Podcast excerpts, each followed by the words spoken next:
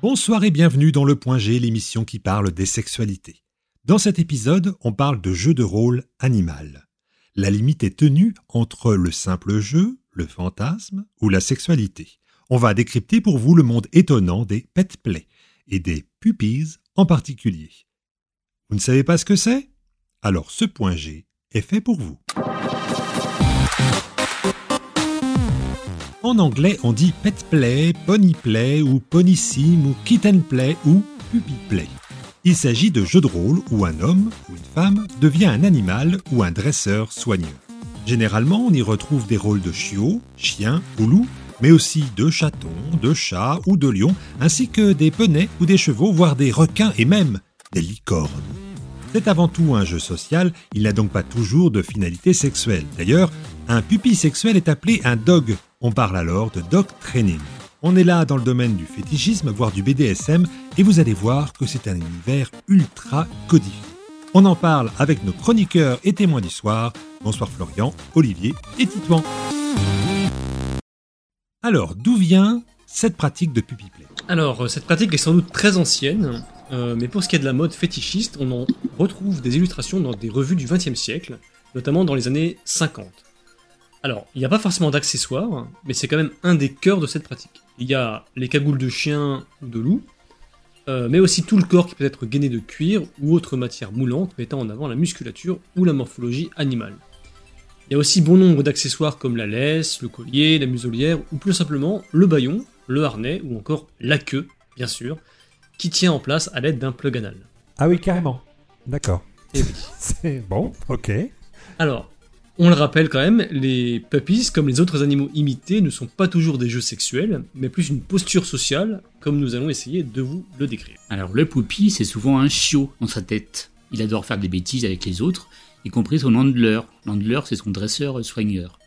Alors on imagine que les puppies sont généralement soumis, mais pas plus que dans d'autres pratiques. Là aussi, il y en a de, plus dominants que d'autres. Certains même, chiens ou loups, sont des puppies strays, qui n'ont de maître qu'eux-mêmes. Alors vous l'aurez compris, cet univers est très codifié, bien que plus souple et plus ludique de son pendant BDSM qui lui est plus sexuel. Alors le masque et les tenues sont pour beaucoup dans le lâcher-prise obtenu, en devenant poupie.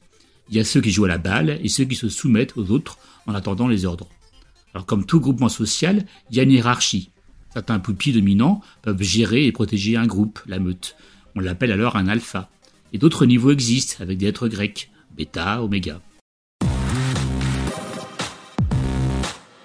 Alors il y a tout un vocabulaire hein, autour de la pratique pupille.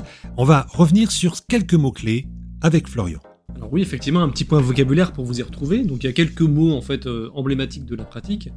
Euh, donc déjà le mot général, puppy play. On l'a vu, hein, c'est la pratique générale de ce jeu de rôle avec des puppies et des handlers. Où euh, les handlers, donc justement, sont les maîtres ou les dresseurs qui ont un ou plusieurs puppies. Il y a la meute, c'est la famille, hein, elle est composée de deux puppies minimum avec éventuellement un handler. Il y a le stray puppy, qui est un puppy errant et libre sans maître défini.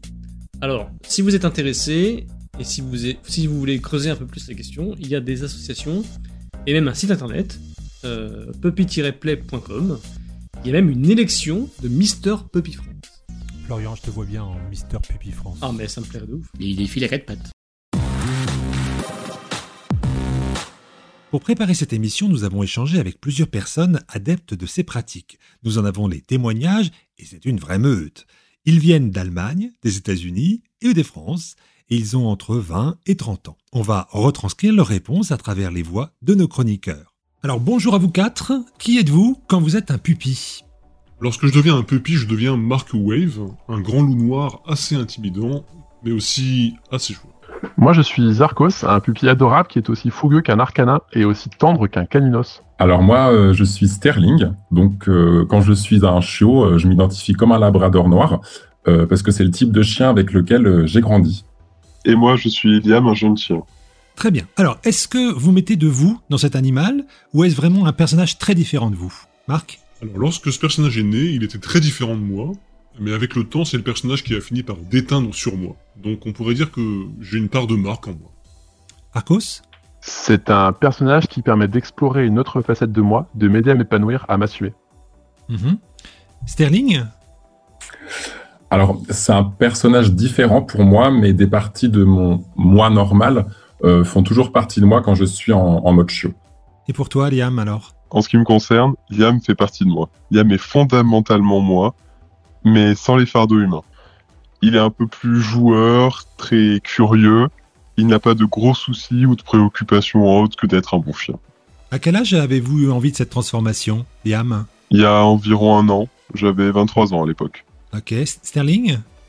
J'ai commencé il y a un an, en août 2021, mais l'idée me trottait déjà avant, j'avais 29 ans. Et pour toi, Marc?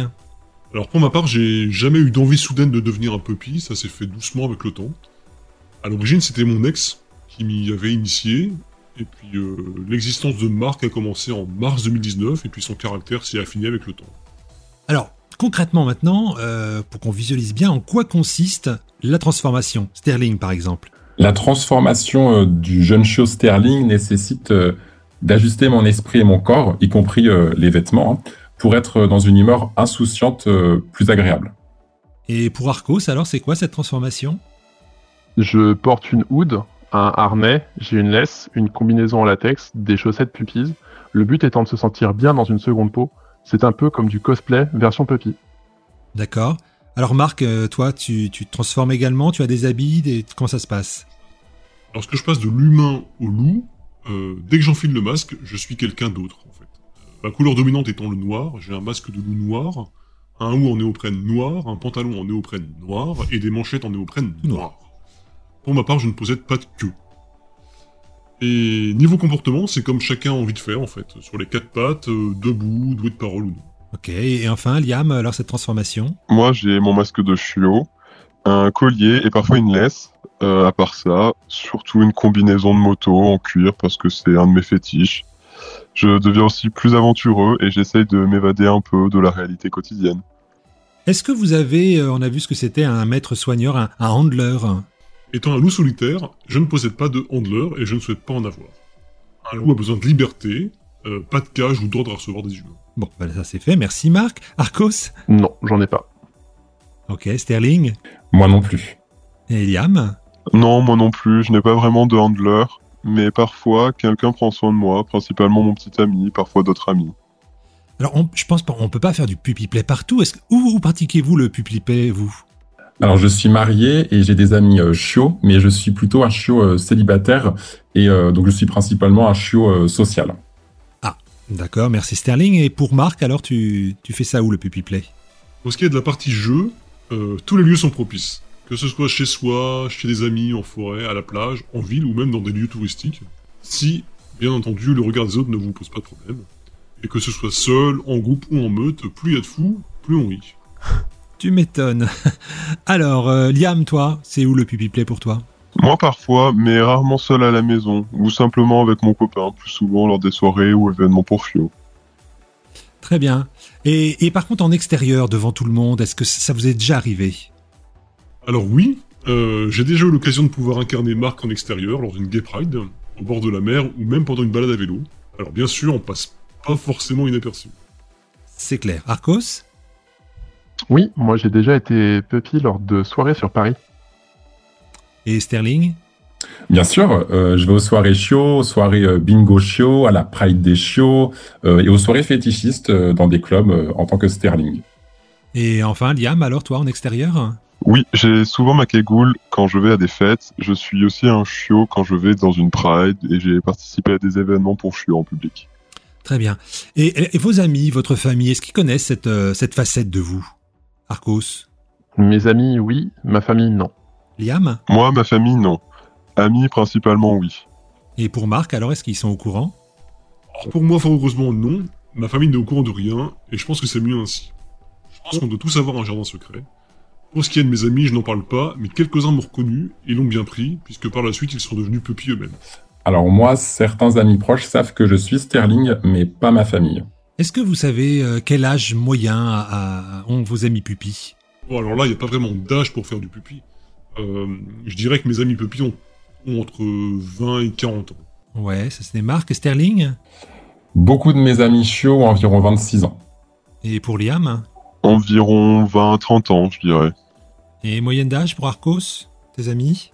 Entre 20 et 40 ans, donc une moyenne de 30, je pense. Alors en faisant cette émission, on a, on a rencontré beaucoup d'hommes, mais est-ce qu'il y a des femmes également qui font du pupi?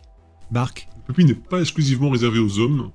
Les femmes sont également les bienvenues, mais il y en a pas beaucoup, beaucoup. Je pense que c'est dû au fait que les mots chienne ou louve sont davantage dégradants euh, que chien et loup. Et pour Arcos? Oui, il existe des femmes, mais je n'en côtoie pas. D'accord. Et Sterling, ton avis, là, tu, tu rencontres des femmes aussi? Alors, je n'ai pas d'amis chiots femmes, mais un chat euh, nommé Kat a récemment euh, commencé à participer à tous les événements chiots et euh, c'est une femme. Elle ajoute une belle nouvelle euh, dynamique au groupe. Ok. Et enfin, Liam, est-ce qu'il y a beaucoup de femmes autour de toi euh, dans le pupi play?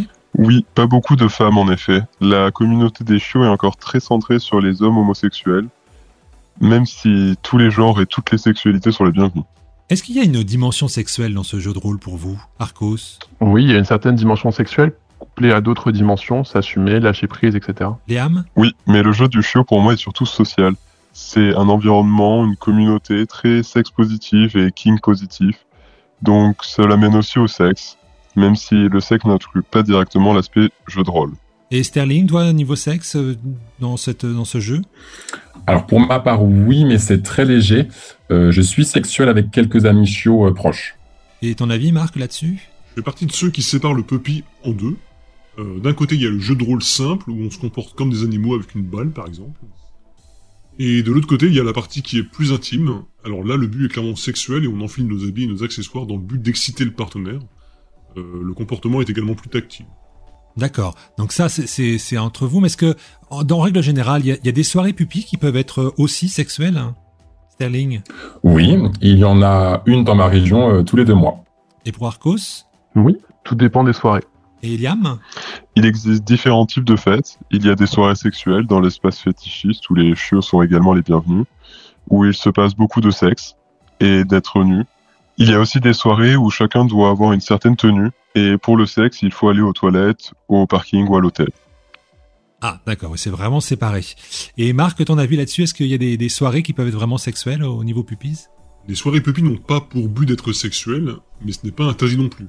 Si lors d'une soirée vous rencontrez quelqu'un qui vous plaît et que c'est réciproque, alors rien ne vous empêche de vous éclipser ailleurs pour vous faire des câlins. Mais non, les soirées puppy ne sont pas des partouzes gigantesques. Merci à Marc, Arcos, Sterling et Liam. Dans une seconde émission, nous poserons ces mêmes questions à un chien de berger tchèque nommé Cosmo, mais aussi à Xeno, un Français de 27 ans, et à Titan. On a donc vu que le puppy play pouvait être juste ludique, ou alors bien plus hardcore, et on entre alors dans le monde du dog training, où il est encore plus question de domination, voire de dressage. Voyons ce qui se passe entre un dresseur et son gentil chien. En effet, il va falloir laisser vos a priori de côté hein, et imaginer que c'est une technique de lâcher prise comme une autre, mais aussi pour certains, eh bien, une façon d'être. Donc, être un chiot avec un maître dur mais aimant, eh c'est un plaisir euh, régressif. Vous n'avez plus rien à penser, on pense pour vous. Vous êtes juste là pour faire plaisir, pour en donner peut-être aussi. Il n'y a plus de notion de bien ou de mal, pas de jugement. Vous êtes un chiot et on vous pardonnera tout. Alors pas de risque, on vous, on vous protégera. Et pour tout cela, bah, vous devez juste être ben, obéissant. Alors chez certains poupies, le simple fait d'être à genoux, à côté de son maître, pendant des heures, sans rien faire, eh bien c'est un plaisir. Et certains poussent même l'expérience en dormant au pied du lit la nuit. Ah, sympathique ça. Avec une gamelle aussi peut-être Bah oui, peut-être, ouais, c'est bien, pas pour oui. pour- Tout ceci peut être occasionnel, mais, ça, mais certains vivent littéralement avec leur maître. Après leur journée de travail où ils se font dans la masse, eh bien une fois à la maison, il devient chien jusqu'au lendemain, et ce donc tous les jours de l'année. Alors pour varier les plaisirs, le Poopy Play peut s'associer avec d'autres jeux de soumission de l'univers BDSM. Par exemple être attaché face en bondage, mis en cage, ou même offert aux passants, en extérieur, euh, voire en sex club. Ah bah sympathique. Et de nombreuses soirées eh bien, sont organisées en France, dans le privé, mais aussi dans les sex clubs et autres saunas. Merci Olivier. Ainsi s'achève ce premier numéro consacré aux pupilles. Dans la seconde partie, nous ferons du shopping ensemble pour acheter le matériel qui nous transformera en parfait pupille. Et vous verrez que c'est finalement très abordable. On rencontrera de nouveaux témoins et on demandera leur avis à nos intervenants du point G. Bonne soirée et que le plaisir soit avec vous. À bientôt sur le point G.